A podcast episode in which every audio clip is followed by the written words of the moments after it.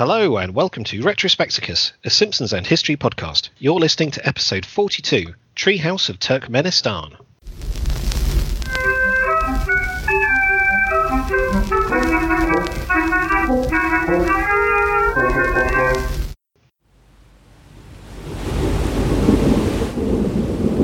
Grisly greetings, mortals.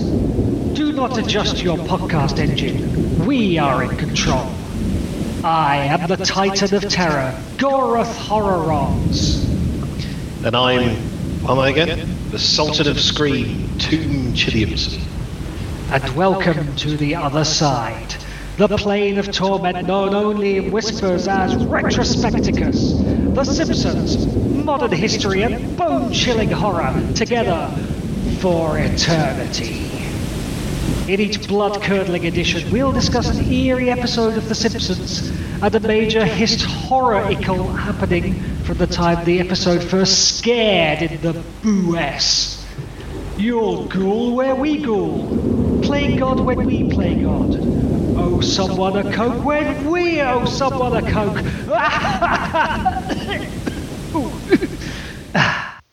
Excuse me. Uh, and today I'll be talking about Season 3, Episode 7, Treehouse of Horror 2, which first aired, appropriately enough, on October 31st, 1991. And continuing my mini series of former Soviet states that no one has ever heard of, this week I'm turning my attention to Turkmenistan, who declared their independence from the Soviet Union on October 27th, 1991, just four days before Treehouse of Horror 2 first aired. If you'd like to give us the Spanish ectoplasm, you can tweet us at underscore retrospecticus. Don't forget the underscore or be damned for all time. Or send us an electric eel to podcast at retrospecticus.org. So, as aforementioned, this first aired on Halloween 1991. But Goroth, I hear you howl. What banshee whale topped ye British charts that week? And rejoice! For Bryan Adams' reign of horror has ended. Hooray, finally. And in his place are You Tomb with The Fly. You know, like the scary film of the same name. And yes, I'm quite glad I didn't have to make a second pun there, but not quite so glad to be talking about these lads. Hooray, it's you too, said no one after about 1992. The lead singer was not quite in peak charity hypocrite mode yet, so they were a lot more palatable at the stage we're talking about. Formed in Dublin in 1976, the band consists of Paul Bono Vox Hewson, The Edge, Larry Mullen Jr., and Adam Clayton, some of whom are more famous than others. After achieving peak critical success with 1987's acclaimed album The Joshua Tree, which also brought commercial success on both sides of the Atlantic, their follow up Rattle and Hum was decried as pretentious and boring. You too? Pretentious and boring? Surely not. The Fly is the first single from their then about to be released album Achtung Baby, which probably explains it getting to number one. It's not the most commercial of offerings by any means, but the hype train was very much a rolling. The rest is history, and U2 would take the album on tour for the best part of two solid years, playing to 5.8 million concert goers and descending into self parody with stunts like calling a then jihadid Salman Rushdie live during a concert. One of a great many self indulgent, hand wringing acts for which Bono has become famous, which is why everyone thinks he's a massive twat. The US viewership for this episode was a Nielsen of 12.1, around 11.14 million homes. It finished 39th for the week and tied with In Living Colour again for Top Fox Show.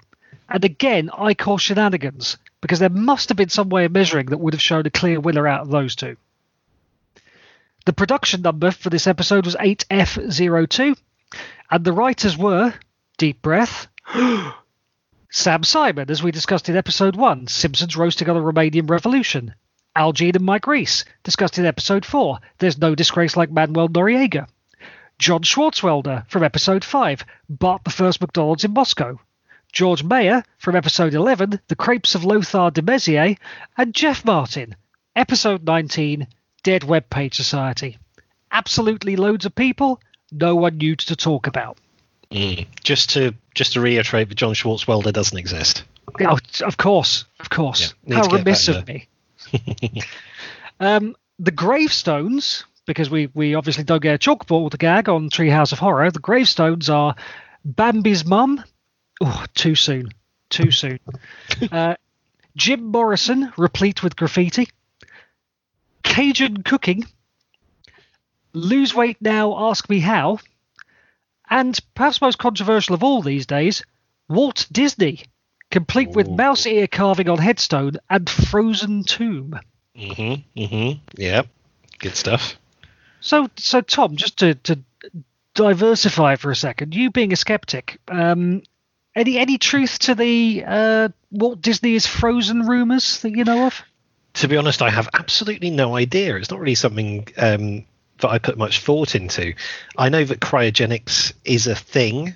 Uh, I think people with, I, I think it's something that people with far too much money do when they die. I'm pretty sure that if you've got enough money, you can uh, instruct a cryogenic slabs to uh, freeze your body in the vague, vain hope that at some point in the distant future, technology will exist that will reanimate dead people. Um, so it wouldn't surprise me if Walt Disney tried to do something like that, but whether it's true or not, I have absolutely no idea. Well, he's certainly into animation. Uh, whether he's into reanimation remains. No, that was a bad joke. That'll Leave do. all of that in. Um, lame cryogenics jokes aside, what happens in the episode? Well, the Simpsons are going to have nightmares. Everyone but Homer returns from trick or treating, with Bart as an executioner, Maggie in a witch mask, Marge with Bride of Frankenstein's drinks in her hair, and Lisa as an enormous and unwieldy totem pole, which is a great sight gag. Mm-hmm. Ignoring Marge's sage advice on eating too much candy, Lisa, Bart, and Homer gorge on their gains, and each will feel the psychological horror of a bad dream ere the eve is out. And first to feel the tentacles of terror squeeze tight her mind? Why, that would be one Lisa Simpson. And we enter Lisa's Nightmare. As far as I can tell, the official names of these segments are just Lisa's Nightmare, Bart's Nightmare, and Homer's Nightmare. But this tale is more well known, at least in fan circles, as The Monkey's Paw. Dateline Marrakesh, Morocco. Home of Princess Grace, apparently. And despite the vendor's pleas for caution, Homer purchases a monkey's paw, which is guaranteed to bring grave misfortune with every wish. Having convinced customers to look the other way for two whole American dollars, the family ponder what they should wish for first, until Maggie grabs the paw and wishes for a new pacifier. One down, three to go. Bart wishes for the family to be rich and famous, and they are. But everyone is sick of their overexposure as a delightfully meta nod to Bartmania. So Lisa selfishly wishes for world peace, which at least makes them popular again until the consequence of their farewell to arms is the invasion of Earth by Kang and Kodos' race, who are able to achieve all of that with a club since there's no weapons left. A frustrated Homer tries his very best to word a wish so specifically that it cannot possibly go wrong. Tom, can you remember that wording? Yeah, he wants a turkey sandwich on rye bread with oh god, what does he want after that? Like lettuce, mayonnaise, uh, and he doesn't want any mutant turkeys. Doesn't want to tur- turn into a turkey himself. That's that's all I've got. Okay, okay. So it was mustard rather than mayonnaise, but, but you know, you, you're absolutely on point with this one. Um, he also doesn't want any other weird surprises. Mhm. But when Homer eats the sandwich, he discovers its terrible secret. Mmm, not bad.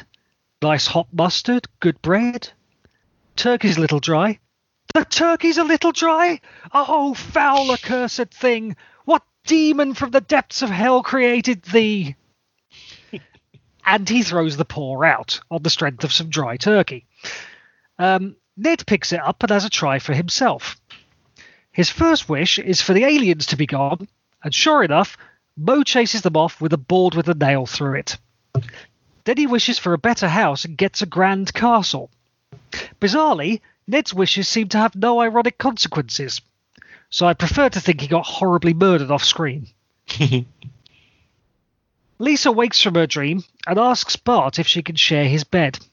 For a small payment of but one candy necklace, the deal is done, and Bart gets back to sleep, but also into Bart's nightmare, the Bart Zone. And I quote, as it's really well done. Presented for your consideration Springfield, an average little town with a not so average monster. The people of Springfield have to make sure they think happy thoughts and say happy things, because this particular monster can read minds, and if displeased, can turn people into grotesque walking terrors. And did I mention to you that the monster is a 10 year old boy? Quite a twist, huh? Bet you didn't see that one coming. So, Bart can manipulate reality. Mad Jim Jaspers style. He changes the cat into a strange fire breathing, umbrella tailed abomination and the name of the USA to Bonerland via a school test. We then get perhaps the best Moe prank call of all time. Uh, hey everybody, I'm a stupid moron with an ugly face and big butt, and my butt smells, and I like to kiss my own butt. This one's a visual spectacle rather than anything that bears description in my usual style, hence the large amount of quotes. But basically, Bart annoys Homer, and when Homer tries to kill Bart, Bart turns him into a jack in the box.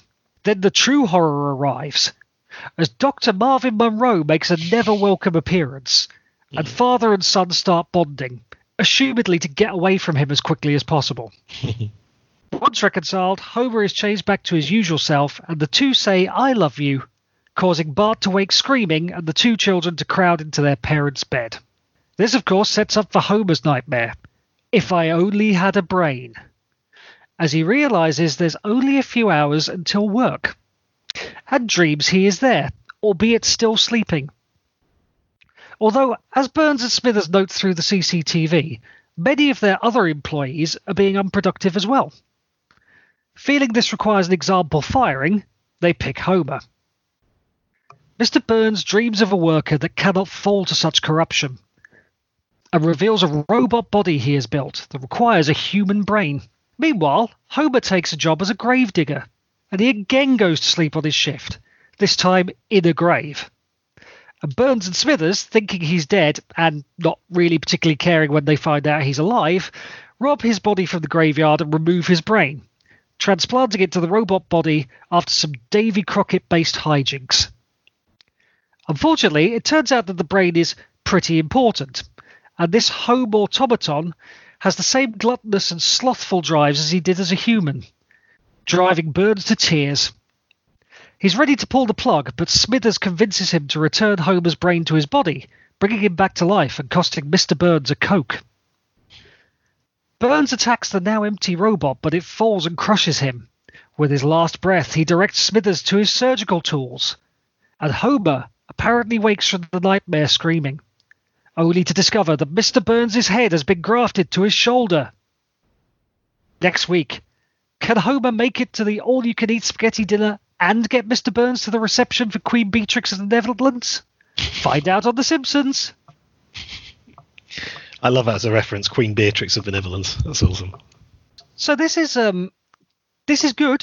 Uh, don't get me wrong, it is good. But recently gone through uh, with the with the help of Disney, Disney Plus all of the Treehouse of Horrors, and um, this one doesn't stand out in that field. It obviously does at the point we are at now because there's only been two of them, but it, it neither has a sort of a, a high standout segment like The Raven or a consistently good three segments like, um, say, the one with Kang and Kodos um, in the American election. I should remember which one that is. I think it's Treehouse of Horror 7, that one. Um, but yeah, so I, I don't know. It, it's good. I know it's good, but it's just kind of in, in that particular canon, it's not a standout for me. What did you reckon? Well, yeah, I, I, I enjoyed aspects of it. I mean, the last one I think is a is is a little bit on the weak side. Um, but um, I enjoyed the depiction of Marrakesh because I've been to Marrakesh and it's possibly the worst holiday I've ever had. Um, I, I like the monkey paw, and that has really stuck in people's imaginations because because that, that's in the memeable moments I've been going to be talking about quite soon. Um, yeah, yeah, as you say, it's good, not great. So, would you like some Did You Knows? hmm Lisa's Nightmare is based on the short story The Monkey's Paw, duh, uh, by W. W. Jacobs, which has been adapted into just about everything, really. You can't move for Monkey's Paws parodies um, and homages out there, so I'm not going to waste all of our time by listing them. But yeah, just, you know, throw a rock in popular entertainment and you will hit a monkey's paw. Um, Bart's Nightmare is, of course, based on a Twilight Zone episode because we have to have at least one of those every time. Mm-hmm. This one is A Good Life, originally aired in 1961 and adapted from the 1953 short story It's a Good Life by Jerome Bixby. That episode featured Cloris Leachman, who we actually discussed fairly recently when she appeared as Mrs. Glick in season 2, episode 21, Three Men and a Comic Book. Homer's Nightmare has a few different reference points, including The Wizard of Oz and Frankenstein. And this is the only Treehouse of Horror to date that does not display the segment titles at the start of each story. Which, considering there's been 28 since, that's that's quite a record. So, Tom, memeable moments. Yes. Now, I counted three. So we've already talked about the monkey's paw. Uh, I saw an example of that not that long ago. Um, now, this this might take a little bit of explaining. So uh, there's a football team, soccer team, uh, called Newcastle United. And for the last 10 years or so, they've been owned by this billionaire called Mike Ashley. And he owns this big chain of uh, sports retailers called Sports Direct. And he's widely reviled for being a big fat bastard. Basically, if he was, if there was a film about him, he'd be played by Ray Winstone. But Newcastle are in the middle of an attempted takeover. There've been, and there've been quite a few of those over the years, so people aren't really getting their hopes up. But the people behind the takeover are basically the Saudi Arabian government. And Saudi Arabia has an awful human rights record and it's rather fond of uh, beheading people in public. So someone came up with a meme uh, which was Lisa in Newcastle gear saying, I wish that Mike Ashley didn't own Newcastle United. So, you know, it's a really good be careful what you wish for type thing. Uh, so, second one, and it gives me a chance to say it. I'm a stupid moron with a big butt. My butt smells, and I like to kiss my own butt. Uh, which is which is just rolled out whenever you need something very long and funny, basically. Pretty certain I've seen uh, Boris Johnson's face on that in the last couple of weeks, uh, re- repeatedly for, for many incidents. Mm-hmm, mm-hmm. And then there's this last one, which is a bit meta, but it's bash his head in with a chair. Now, the reason I've included that is because there's a very famous scene in a later episode where Luann Houghton is going out with one of the American gladiators, Pyro, I think, and and Pyro says, "Look, break a chair on my back if you want," which Bart then does, and then you have the next scene, Homer in the bath, and Bart just suddenly appears into the shot and chucks a chair on his back, uh, to which Homer screams in agony, and that Homer in the bath being hit on the chair is used in countless memes. But if you want the other way around, if you want Homer trying to hit Bart with a chair, then you go to that scene. You go to bash his head in with a chair. So it's used a lot more than you might think, but it's definitely there. Yeah, it's more of a response meme to the, the, the previous one. That one, isn't it? It's uh, I I watched that. That's from uh, a Milhouse Divided in season eight. Um, I do not know the episode uh, number off the top of my head, so that's me failing as a podcast presenter once again. However, uh, I watched that scene recently, and it's still funny after all this time, after all, all those views. Just just Bart just walks in, cracks him with a chair. Homer starts screaming. It's it just it had me in stitches. It really shouldn't after all these years, but it's just it's just a classic moment of slapstick that. Uh. I think it's I think it's the part of me that still still howls at bottom to this day. Uh, really uh, really enjoys that. Excellent. Okay. Well, the the meme count was certainly up from last week, so uh, that's uh, that's all good. Uh, and now you're going to take us to um, to a former Soviet uh, republic. Yep, another one. So, Turkmenistan. So, it's a country in Central Asia, one of the many stans in the region, and yes, it's yet another former Soviet state. It's not that far from some of the other former Soviet countries that I've already talked about, namely Georgia, in episode 31, Brush with Georgia, and Azerbaijan in episode 40, Azerbaijan Defined. But where exactly is Turkmenistan? Well, oddly enough, for a country that used to be part of the Soviet Union, it doesn't border Russia. Exactly where it is isn't that easy to pinpoint, so I'll start with Turkey. Yeah, everyone knows where Turkey is, and go east. So to the northeast of Turkey is the Caucasus region, with the smallish countries of Georgia, Armenia, and Azerbaijan. Azerbaijan is on the west coast of the Caspian Sea, with its capital Baku being a port on it. If you get a ferry and sail east across the Caspian Sea, you get to Turkmenbashi, which is Turkmenistan's main port on the Caspian Sea. Now, Turkmenistan is kind of a rectangular country, and to the northwest is Kazakhstan, which also borders the Caspian. Directly north is Uzbekistan. So to the southeast is Afghanistan, and to the southwest is Iran. Not far from the border with Iran and roughly in the middle of the country, you will find the capital of Turkmenistan, which is Ashgabat. In terms of ancient history, not a huge amount is known about who settled in the region of Turkmenistan. Roughly 3,000 years ago, to the east of the country, uh, was believed to have been settled by people from what's known as the Bactria Margiana Archaeological Complex, or BMAC for short. And the first really famous name to be involved in Turkmenistan is Alexander the Great, who conquered the region in 330 BC. Along the Murghab River, Alexander founded a city and named it after himself, calling it Alexandria. So not the same as the one in Egypt, but same name. Over the years, it became an important Silk Road city, and nowadays it's known as Mary. And I did look up the pronunciation. It's M A R Y. From what I can work out, it's pronounced Mary. After Alexander the Great died, the Seleucids took over. Now remember that Turkmenistan is on the other side of the Caspian from Azerbaijan, so a lot of these names might sound pretty familiar. So the Parthians became independent from the Seleucids and founded the city of Nisa in around 200 BC. They ruled their empire from it, and it's just 20 kilometers away from modern day Ashgabat. And a lot of the ruins are still there, and it's uh, it's a bit of a tourist spot. So by the 4th century AD, the Parthians had given way to the Sassanids, who ruled Persia.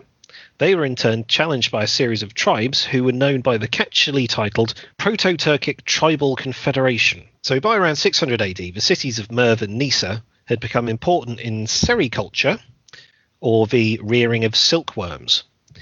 These cities became important stops on the Silk Road, linking Baghdad with the Tang dynasty in China.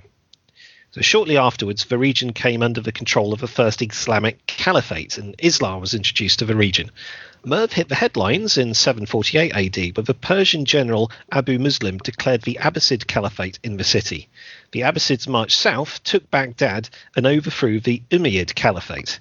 So, you know, you had you had a few major caliphates in the early Islamic world, and one of them was started in Turkmenistan. So, Arab rule came to an end in Central Asia in 873 when the Saffarid Persians conquered the region. During their rule, Merv became an important seat of learning, and any scholar hailing from Merv was called a Mawazi. However, Saffarid rule didn't last, and they were soon overthrown by another Persian empire, this one being the Samanids in 901.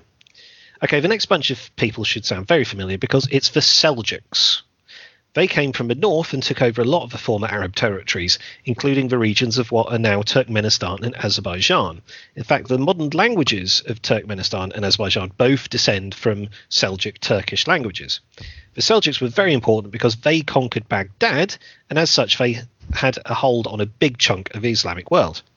From around 1150 onwards, the Seljuk Empire started to crumble.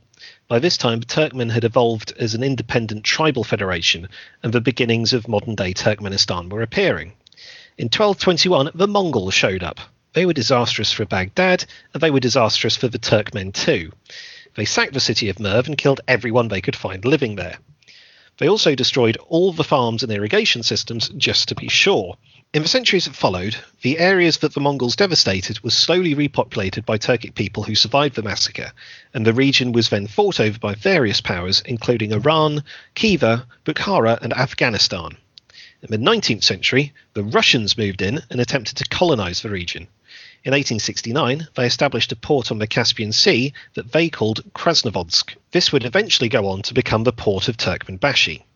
The Turkmen were allied with the Khiva and Bukhara Khanates, who were fighting Russian rule. As a result, the Russians were pretty merciless.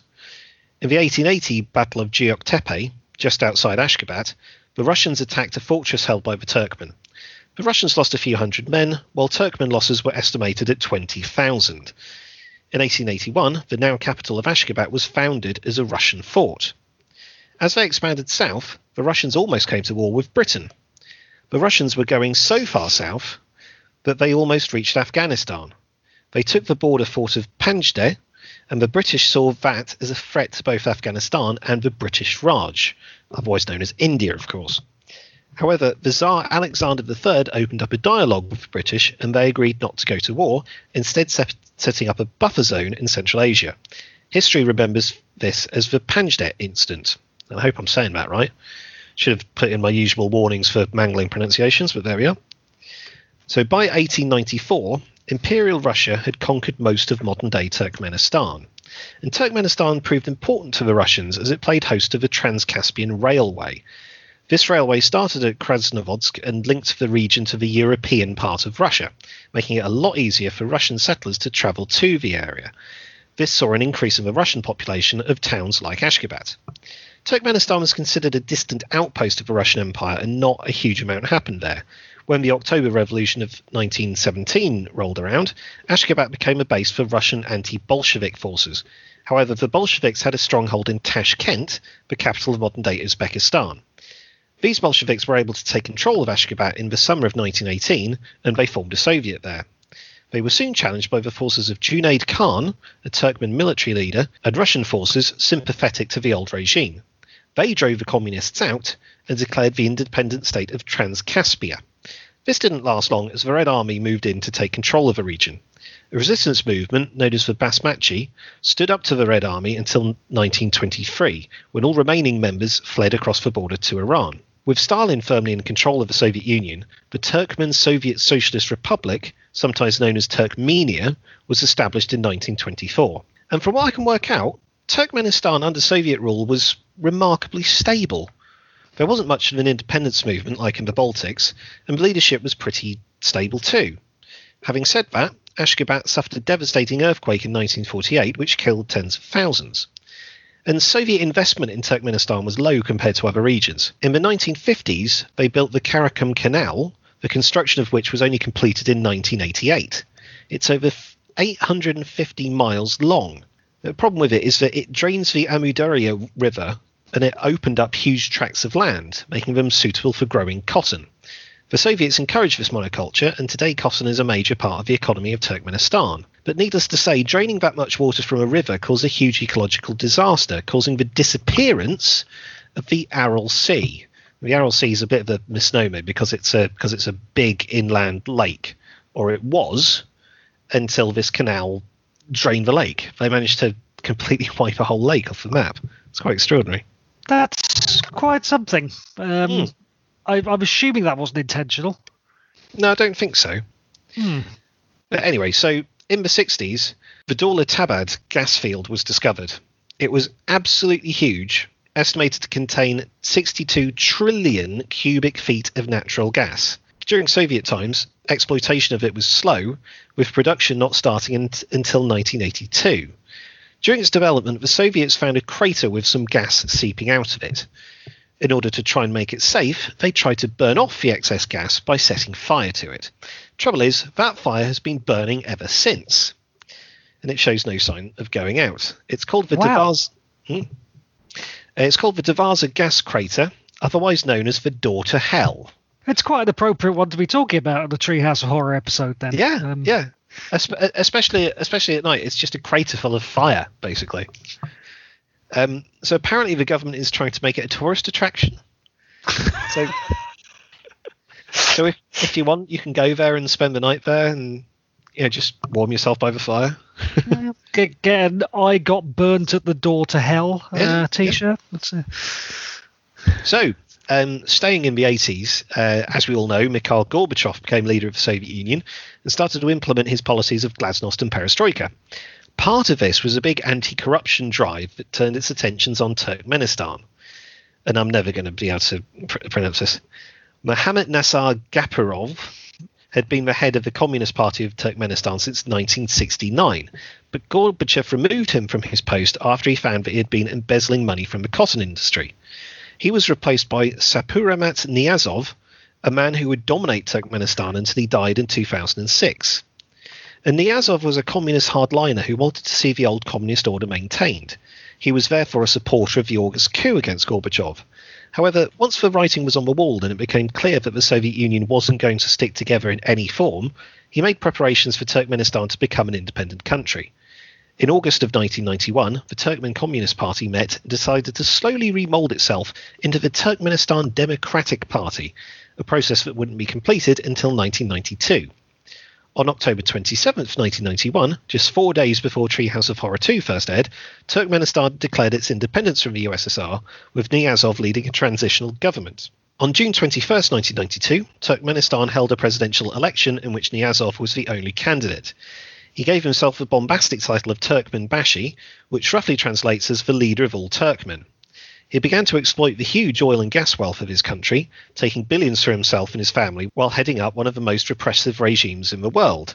He took a note out of Stalin's book and set up a cult of personality whose extremes were probably only rivaled by that of North Korea. He closed all of the internet cafes in the country, as well as all hospitals outside of Ashgabat, saying if people were ill, they could go to Ashgabat for treatment. And Niyazov wrote a book called the Ruhnama, whose title translates as the Book of the Soul. It contains poems, Niyazov's autobiography, and passages on Turkmen history, all very much revisionist glorifications. It was published in 2001, and it soon became essential reading, as Turkmen couldn't get a driving license without passing a test on its contents. In 2004, it was taught in school at the expense of subjects such as sports and foreign languages, and students were expected to memorize it. Disrespecting the book was tantamount to disrespecting the president himself and could be punished by torture. In 2005, the Ruhnama reached new heights. The Turkmen government hired a Russian Dnipro boosted rocket, put a copy of the book inside it, and launched it from the Baikonur launch site in Kazakhstan. The capsule, which contains the book and the flag of Turkmenistan, is expected to orbit the Earth for 150 years. So, yes, for some reason, there is a copy of the Ruhnama orbiting around the Earth now. I thought you were going to say they'd launched it into deep space. If, if that overtakes Voyager, they could be the first thing that uh, extraterrestrial life finds of the human race. It could be. Yeah, think of that. So, Niyazov's rule was notable for the number of decrees he made, mostly based on his personal preferences. They include renaming months of the year after himself and his family, banning the use of lip syncing, as he thought it was bad for music. That's brilliant. Mm-hmm. So, oh, I love that. I absolutely love that. Yeah. So Milli Vanilli banned in Turkmenistan. Um, he also banned dogs from Ashgabat because he thought they smelled. Um, he he uh, he quit smoking in the mid '90s and therefore banned smoking because he thought it'd be good for everyone.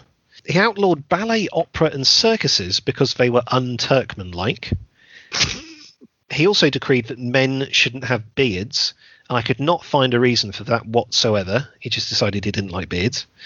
Newsreaders were banned from wearing makeup because he was having difficulty telling men and women apart.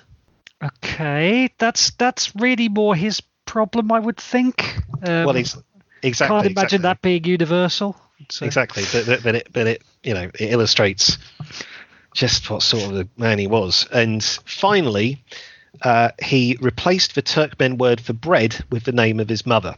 So bakeries had to sell loaves of the president's mother. Fair dues. Uh, that's those are exactly the kind of um, petty things that I would do if handed absolute power. So I, I, can't really criticise. Mm. Well, probably his most famous decree was that before each news broadcast and after, the presenter had to take an oath that if they slandered the president, they could expect their tongue to shrivel up and fall out. Which I'm guessing the, the secret police would uh, make sure of. Probably, yeah. So Niyazov's most egregious extravagance was the $12 million gold statue of himself, which adorned Ashgabat Central Square on the top of their neutrality monument. During the day, during the day it rotated so that it was always facing the sun. Of, of course, of yeah. course. Yeah. Um, yeah, the, they have a neutrality monument because Niyazov practiced this policy of neutrality. So they never supported anyone in war. They never tried to invade any others' territory. Yeah, neutrality was what he brought to the country, basically, as, as well as all the other stuff. On December 21st, 2006, state media announced that Niyazov had died of a heart attack, leaving no clear successor. According to the constitution, Owesgaldi Atiyu, the chair of the National Assembly, should have taken over, but he was arrested the same day, accused of harassing his daughter in law and pushing her to commit suicide. Instead, the deputy prime minister, Gurbanguly Berdimuhamedov, which I have written phonetically, was named acting president. Berdimuhamedov had an odd route to power. Just want to see if, see if you can guess what his first job out of university was. Pensions administrator? That was certainly mine. Uh, Pensions administrator. It's not a bad guess. Uh, he, he he was a dentist. oh, okay. So he started off as- a dentist, graduating from the Turkmen State Medical Institute in 1972, and he later completed a PhD in Moscow. In 1995, Niyazov made him the state's head dentist, and two years later, he became the country's Minister of Health. It's all making sense so Obviously. far. Yep, yep. And in 2001, he took up a title which was the equivalent of vice president. And early in 2007, Berdimuhamedov won an election whose fairness was disputed by outside observers. Since then, the eccentricities of the Niyazov era have been rolled back somewhat, but the Turkmenistan regime remains repressive. He has since won elections in 2012 and 2017, both by suspiciously high margins. Nowadays, Turkmenistan is one of the least visited countries in the world, with just 6,000 people making the trip in 2016. Those that do are treated to some pretty strange sights. The capital, Ashgabat, being next to the Karakum Desert, is very hot during the daytime, so it's practically deserted. Most of the buildings in the city centre are very new, clean, and constructed out of imported white marble. I mean, I've seen pictures of it, and it looks well. It looks like Scientology on steroids. The buildings are pristine, and they've all got something that marks them out. For example, the foreign ministry is topped with a giant globe with Turkmenistan hi- highlighted in gold. There's also the wedding palace, which is topped by a 32 metre disco ball encased in a cube made out of eight pointed stars. There's also the Alem Centre, which hosts the world's largest Ferris wheel, and it looks like one of those old mantelpiece clocks, only massive and white and gold. It's uh, honestly, it's so weird to look at.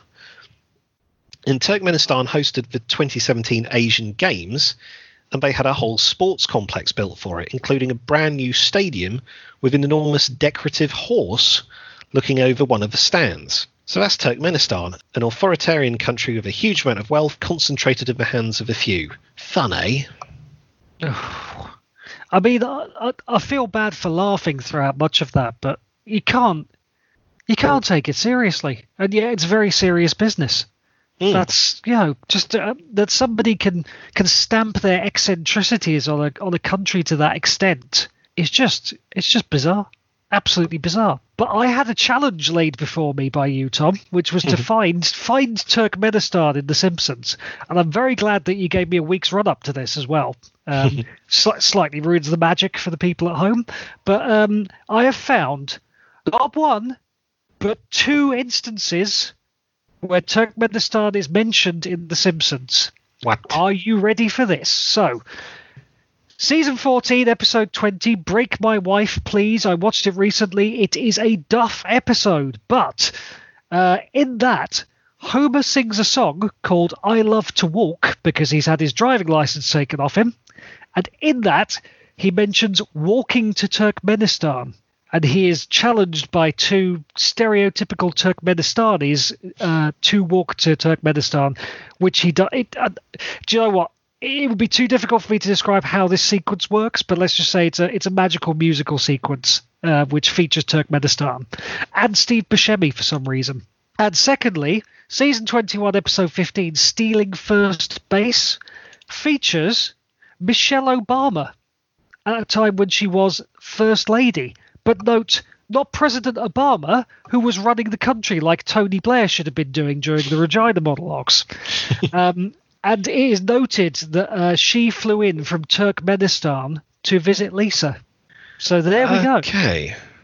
two mentions of Turkmenistan, but I'll be, I, you know, I, I have to give you due. You're quite right. I couldn't find Turkmenistan itself in The Simpsons, but I did find more references to it than I could possibly have expected.